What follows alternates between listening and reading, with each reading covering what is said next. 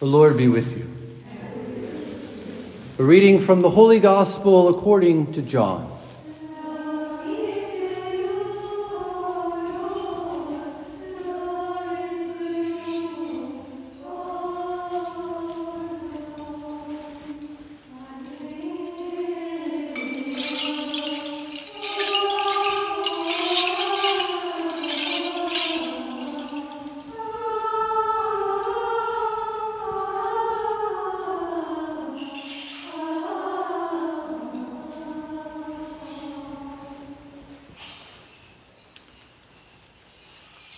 On the evening of that first day of the week, where the doors were locked, where the disciples were for fear of the Jews, Jesus came and stood in their midst and said to them, Peace be with you.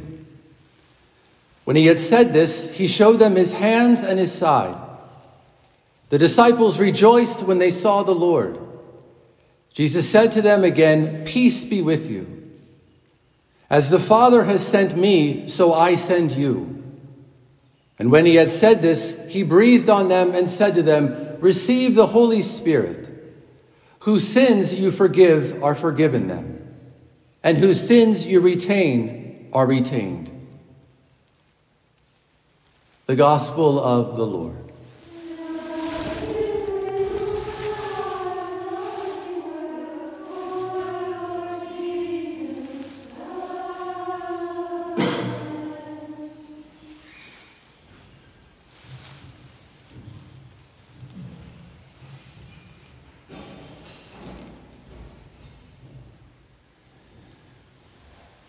In today's world, many people are suffering from fear. And of course, none of us are exempt from that trial. And quite honestly, there is nothing I hear more as a priest from people than some expression or some manifestation of fear in their hearts, in their minds. Some people today are afraid of the state of the world. Some people are afraid of the state of the church and of this country. Some people are afraid of sickness. Some people are afraid of death. And many people are simply afraid of life.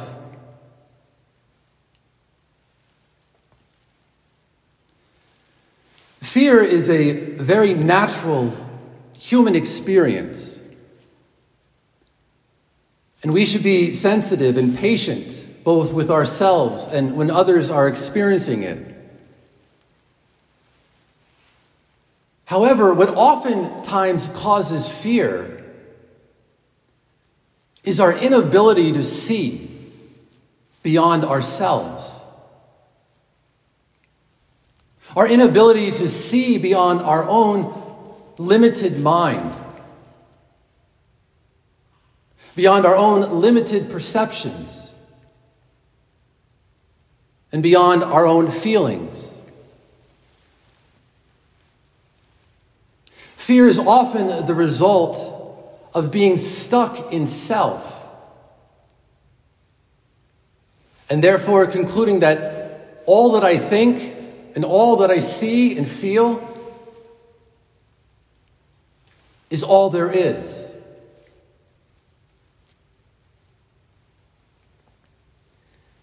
Today, as we celebrate this beautiful feast of Pentecost, we are reminded that there is so much more to us.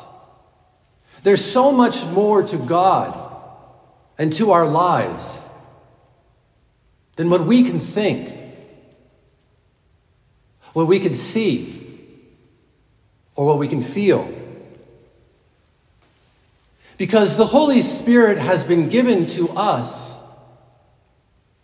Not so that we can simply live a more human life in a more human way,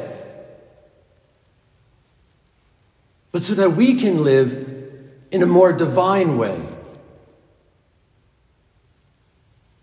The Holy Spirit has been given to us so that we can begin to see how God sees, to think how God thinks, and most importantly, to love as God loves. Even though to some degree there is nothing more human than fear,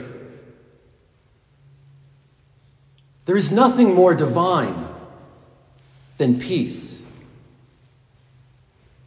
And it is this gift of peace, I believe, that the Holy Spirit wants to reawaken in all of our hearts today. St. Paul today, in that extraordinary reading that we just heard, he says and he reminds us that you did not receive a spirit of slavery to fall back into fear, that you received a spirit of adoption through which we cry out, Abba, Father. What St. Paul is reminding us of is that we do not belong to ourselves, but nor are we orphans, but that we are children of God, sons and daughters who can call God Father. How extraordinary is that reality? that we can call the creator of the universe, who made us out of nothing, we can call him Father. What freedom! What joy! And what peace there is in allowing ourselves to be children of God and to cry out, Abba, Father. How different is this from the experience of the apostles in the gospel? Of course, in this gospel, it is right after the crucifixion. And the disciples are hiding behind locked doors. Why? Because of fear of the Jews. Jesus has just been crucified. And so naturally, they assume they are next. Everyone knows that they were his followers. But as usual, their thoughts, their perceptions, and their feelings are wrong. Jesus comes and stands in their midst, as he stands in our midst, especially when we are experiencing fear. And what does he say to them and to us? Peace be with you. Every time God counters our fear with his peace.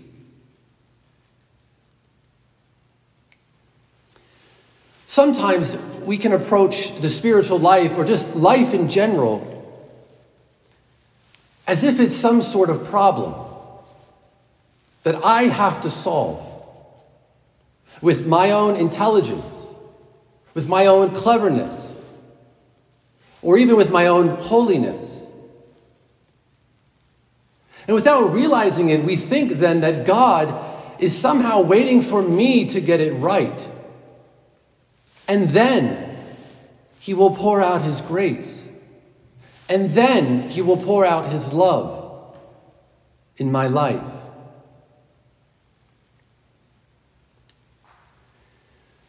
But what have the apostles done right up until this point. Quite honestly, not too much. All of them, except John, abandoned Jesus and are now hiding. Yet, as we hear in the Acts of the Apostles, these same men who abandoned Jesus, these same men who were running away from the gospel, who are afraid of the gospel, not only are they no longer hiding, but they are proclaiming that which they were once afraid of. What has changed in them? They have received the gift of the Holy Spirit, a gift that has removed fear from their hearts, or at the very least, has no longer left them paralyzed by fear as it once did. And this gift of the Holy Spirit is a gift that each one of us already has. And the Holy Spirit is not waiting for us to simply get everything right.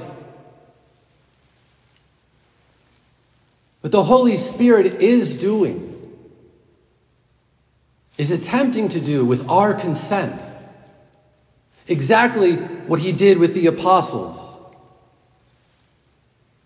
drawing them away from fear that is simply the fruit of their own humanity and guiding them more deeply into peace that is the fruit of God's presence.